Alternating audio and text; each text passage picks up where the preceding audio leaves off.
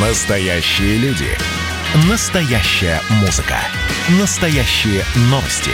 Радио «Комсомольская правда». Радио про настоящее. 97,2 FM. эм. Не отключайте питание радиоприемников. Начинается передача данных. Здравствуйте, в эфире передача данных. Меня зовут Мария Баченина, и у меня сразу, ну пока еще риторический вопрос к вам. Как мы представляем наших предков, друзья? Вот, мне кажется, как диких, греющихся у костра почти обезьян. Примерно так, спасибо школе. Но как было на самом деле? Что они умели и чего не могли? На что были способны? Давайте так обозначим тему заседания. Не могли. Вымышленные и реальные возможности древних людей, то есть наших с вами предков. У нас э, в эфире популяризатор науки, редактор портала антропогенез.ру Александр Соколов. Александр, здравствуйте. Здравствуйте. А насколько древних людях э, правильно с вами начать э, рассуждать? Да можно о любых, начиная от самого начала, так сказать, от точки отсчета, когда вообще начинается род человеческий, а это очень давно. Я уже обозначила, почти обезьяны греются у костра, но костер уже как-то не вписывается. Э, Что первое, чему мы можем сказать, научились наши э, предки? Что они могли? Ну, считается, вообще, в принципе, считается, что понятие человека, оно неразрывно связано с культурой, с э, так сказать, со стремлением изменять окружающую среду, а не только приспосабливаться к ней. Поэтому обычно говорят, что вот человек появляется, когда появляется орудийная деятельность. То есть, когда какая-то обезьяна взяла камень, так, стукнула по, ним, по нему другим камнем, получила острую кромку и попыталась, допустим, строгать дерево или резать мясо э- этим острым краем, вот, так сказать, это первый шаг к э, современной цивилизации. Хотя, конечно, сейчас мы знаем, что и современные обезьяны вовсю используют различные орудия, поэтому этот критерий, он не такой уж и строгий. Получается, мы нач- должны начать отсчет с момента, когда появились орудия. А если немножечко до этого заглянуть, а что они ели до этого? То есть они были до этого травоядными, правильно? Ну, такой термин не годится. Наверное, они все-таки были растительноядными. Вряд ли они щипали траву, как какая-нибудь лошадка. Скорее, в основном они питались, наверное, плодами древесными. Вероятно, какими-то злаками, в том числе, корешками, клубеньками. Ну и э, могли поймать какую-нибудь мелкую зверушку, насекомых, птичьи яйца. То есть, в принципе, приматы-то они по определению всеядны. Поэтому какая-то и животная часть была всегда у них в пище, но считается, что, как и у современных человекообразных, она составляла все-таки меньшую часть рациона. Вот. А переход как раз к роду хома, к людям, он связан с э, изменением среды обитания и с увеличением вот этой самой мясной доли в рационе. На самом деле это происходило очень долго, и понятно, что не, не- сразу, и в разных группах в разное время, и понятно, что мы так только в общих чертах себе это представляем, но тем не менее представляем. А давайте представим, как они охотились. Вот мы видим почти обезьяну, почти человек, что-то среднее. Представляем себе, не видим, а представляем. В руках у нее не просто камень, а уже орудие. А, что обитает вокруг? И на кого из э, вот этих представителей фауны могли они охотиться и как они это делали? Э, Честно говоря, вот э, долгое время в антропологии доминировало представление, в принципе, оно и сейчас существует, что самые древние люди, они вообще, в принципе, активно не охотились, они скорее занимались падальничеством. То есть они э, подбирали какие-то остатки трапезы за, собственно, хищниками. Потому что не очень как раз понятно, как вот этими каменными примитивными орудиями можно э, там за кем-то охотиться. То есть взять камень и гоняться по саванне за антилопой, сложно это себе представить. Поэтому вот представляли, что человек это вообще такая изначально двуногая гиена, дневное такое существо, которое занималось именно подбиранием объедков со стола как, каких-нибудь там хищников, типа львов и леопардов. Но э, на самом деле сейчас все-таки есть представление, что и охотиться все-таки как минимум иногда вот эти древние люди могли, пусть и не на очень больших животных, но на каких-то, может быть, мелких, средних размеров. Ну, например, забираясь на дерево и подкарауливая, когда стадо антилоп проходит под э, ветвями, где спрятались эти ранние люди, они могли швыряться в них камнями. Таких вот орудий, подходящих для такой охоты, в принципе, есть. И получается еще и раскопки, наверное, все-таки это подтверждают, потому что находят ведь не только орудия, но и кости животных. Находят кости животных, но вы понимаете, если мы нашли кости животных, очень трудно определить, как это животное умерло. То есть вот убил ли его древний человек, или он нашел уже падаль и вот поживился тем, что осталось. Это бывает сложно доказать, но в некоторых случаях можно доказать. Когда, например, на этих костях животных нету следов от хищных, каких-нибудь зубов э, хищников, а есть только следы от орудий. Вот тогда можно сказать, что, ну, значит, никто, кроме человека, до этого животного не добрался. Стало быть, э, это был охотник. Кроме того, есть находки останков мелких животных, типа, вот, например, в Алдувае даже нашли древнего ежа со следами орудий. Ну, наверное, ежа-то древний человек в состоянии был поймать. Ну, смотря какой этот был еж. Огромный саблезубый еж. Да. Обычный еж, не очень большой. Поэтому по составу вот этих останков, ну, например, есть э, данные о том, каких животных предпочитают ловить те же леопарды, каких предпочитают львы. То есть это там крупные или небольшие, зрелые, молодые. И вот состав э, останков животных с э, стоянок древних людей, он не похож на вот эти объедки, которые остаются после львов или леопардов. Опять же, ну, делают вывод, что значит это люди все-таки охотились. Наши-то что любили есть? Да наши как бы стратегии наших предков было есть все. Я вчера проводила эксперимент и спросила своих э, близких родственников, как охотились э, древние люди. Самый распространенный ответ это рыли яму и, соответственно, забрасывали ее ветками, ждали, когда туда провалится. Вот эта теория подтверждается или нет? Ну, насколько я знаю, надо, конечно, спросить коллег-археологов, насколько я знаю, это все-таки устаревшее представление, потому что, ну, во-первых, не очень понятно, чем древний человек будет рыть такую яму. Тоже верно. Также такие попытки объяснить э, подобный подход ну, вот тем, что какого-нибудь там слона загоняли в болото и там уже его как-то добивали. Дальше возникает вопрос, как его оттуда вытащить из этого болота. И вообще, на самом деле, слон в болоте чувствует себя увереннее, чем человек. То есть у слона, как ни странно, проходимость выше. Ну вот, кстати, про мамонтов. Это же классика. Охота на мамонтов. Могли они, были способны? И чем они могли убить а, вот этого царя зверей? Ну, судя по всему, периодически могли, хотя, конечно, это уже мы говорим про гораздо более поздние времена, уже про каких-нибудь неандертальцев. Но есть находки неандертальских стоянок. Допустим, есть такое место Молодово, это Украина. И там найдены останки не менее 15 мамонтов. Причем, опять же, вот судя по составу, это были не пожилые, а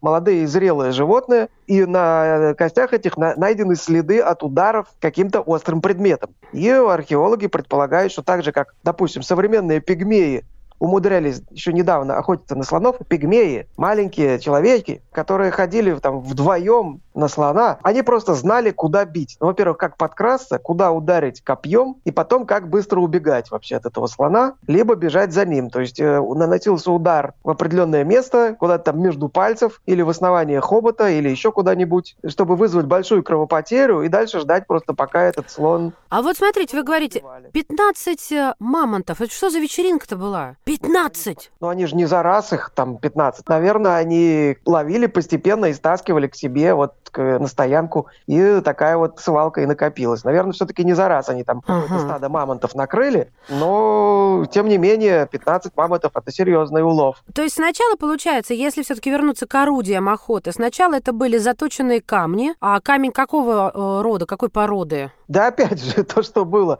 Ну, обычно называют кремень или какой-нибудь обсидиан или что-нибудь более экзотическое. Но вообще люди использовали тот вид камня, который находили поблизости. Если был кремень, использовали кремень. Не было кремня, ну, брали там какой-нибудь, хоть известняк. Вообще они, конечно, старались найти сырье получше. Иногда они за этим сырьем совершали длительные переходы, то есть они знали, где находится подходящий материал, чтобы делать орудие. Туда ходили специально, приносили. Ибо мозгу, потому что как только начали есть мясо, мозг стал увеличиваться. Именно так. Ой, кстати, а они мясо-то не готовили? Наши древние, которые камнями антилоп забивали, сырым ели? Ну, поначалу, конечно, сырым, потом уже появляется огонь, причем даже когда он появляется, понятно, что он использовался не всегда и не всеми, то есть, конечно, долгое время мясо употреблялось исключительно в сыром виде. Суровая жизнь. Мы продолжим, но уже, наверное, от древних людей перейдем к менее древним, но не сильно молодым, и поговорим о том, о чем чаще всего нас э, любят пугать уфологи, что, мол, это построили инопланетяне, потому что человек на это, конечно же, не способен. У нас э, в эфире популяризатор науки, редактор портала anthropogenes.ru Александр Соколов. Не отключайте питание радиоприемников. Идет передача данных. Георгий Бофт. Политолог, журналист, магистр Колумбийского университета, обладатель премии «Золотое перо России» и ведущий радио «Комсомольская правда». Авторскую программу Георгия Георгиевича «Бофт знает». Слушайте каждый четверг в 17.00 по московскому времени. А что такое деньги по сравнению с большой геополитикой? Мы денег тут не считаем. Не отключайте питание радиоприемников. Начинается передача данных. Мы снова в эфире, это передача данных. Меня зовут Мария Баченина. И говорим мы сегодня на тему «не могли».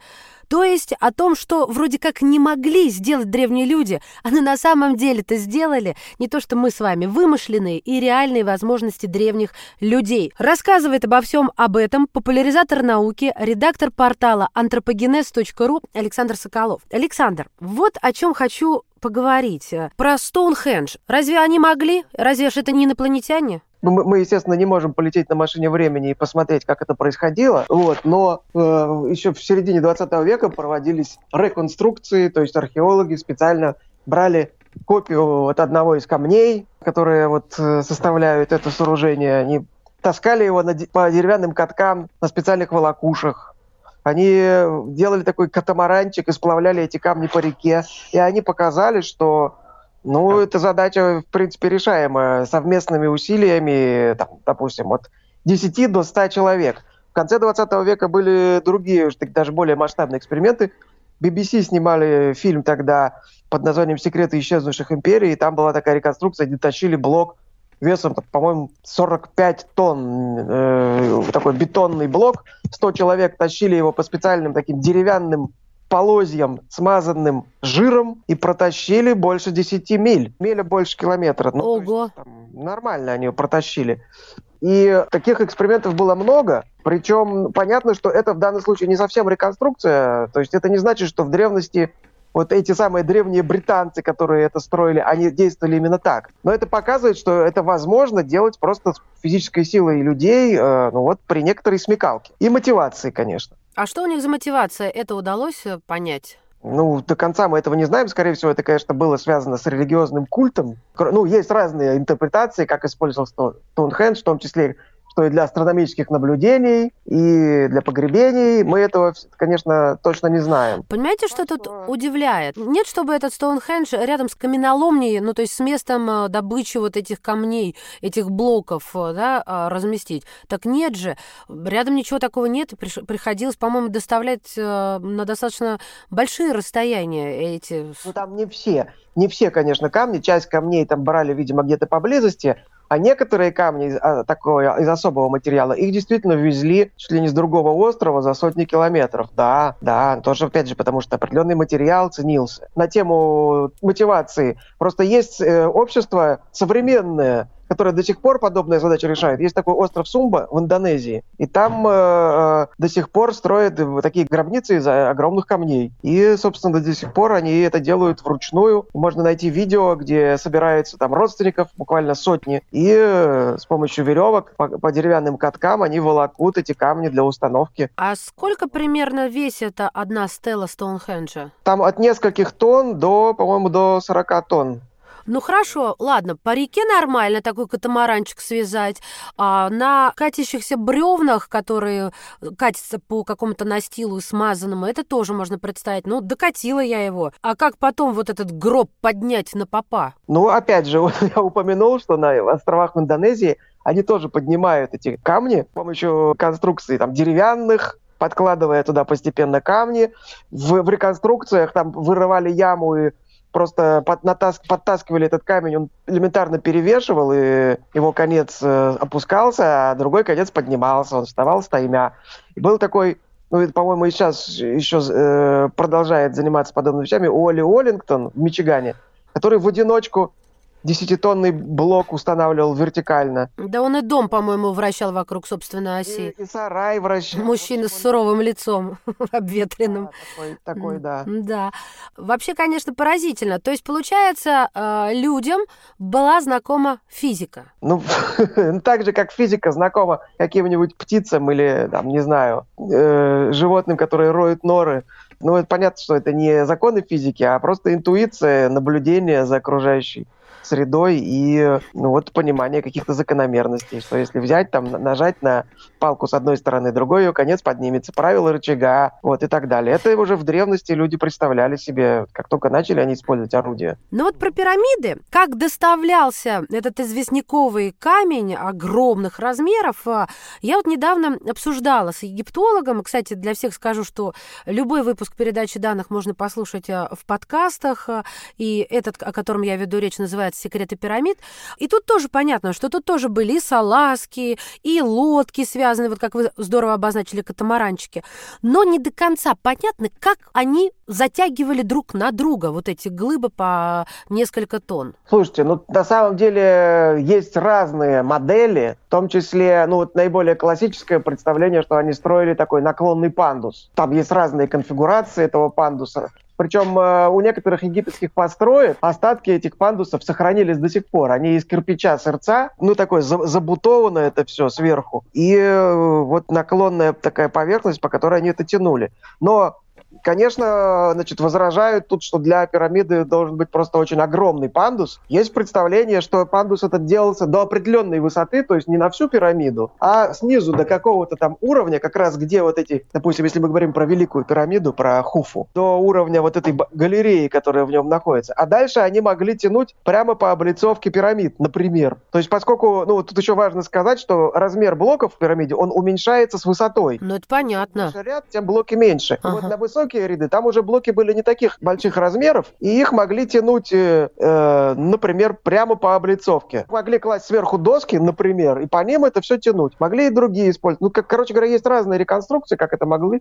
как это могли делать. Вот э, Валерий Сенмут, э, наш друг и такой любитель Древнего Египта, он вот в своих э, роликах на YouTube, он излагает вот эту одну из гипотез, согласно которой прямо по облицовке могли дальше затягивать эти камни. А, Александр, а вот еще одна шпилька тем, кто говорит, э, ну вообще сейчас сложно в это даже поверить, что кто-то продолжает разговоры о постройке пирамид э, инопланетянами, да? Но ведь были найдены каменоломни, в которых даже остались эти камни. Да, ну там самое замечательное, что, допустим, в Гизе эти каменоломни, одна из этих каменоломен, она находится в непосредственной близости от пирамиды Хафры, прямо вот там в двух шагах от нее. То есть, если обойти эту пирамиду справа и немножко пройти, можно увидеть там прямо разметку на поверхности от этих блоков. То есть сначала раз, размечали, а потом выбивали вот блоки из породы. Ну, здесь в данном случае это, видимо, скорее осталось от уже вынутых блоков.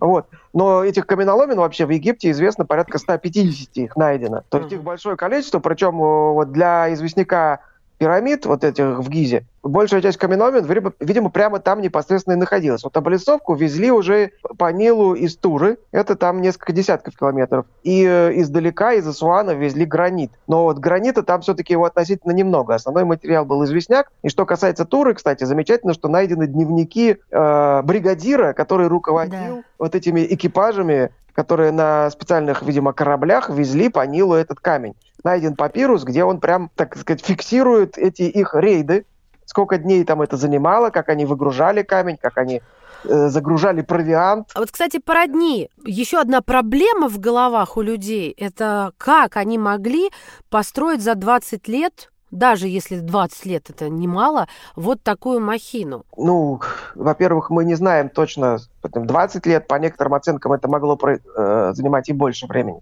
20. Есть оценки 26-27 лет.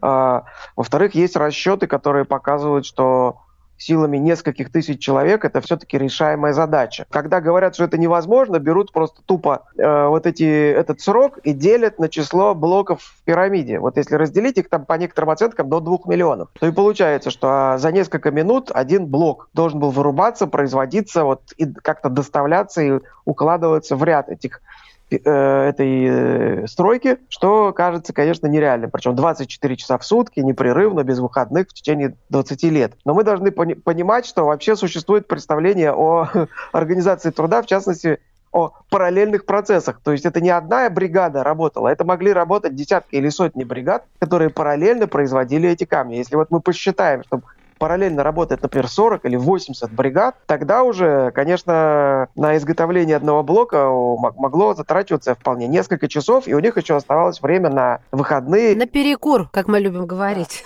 Спасибо вам, Александр. Э, ставим вердикт «могли». И, наверное, такое наставление родителям. Следите за тем, чтобы э, в школах все-таки рассказывали побольше, а не только про обезьян, который греется у непонятного костра, которого еще и быть не могло. Благодарим! Популяризатор науки, редактор портала anthropogenes.ru Александр Соколов был сегодня в передаче данных. Не отключайте питание радиоприемников. Идет передача данных.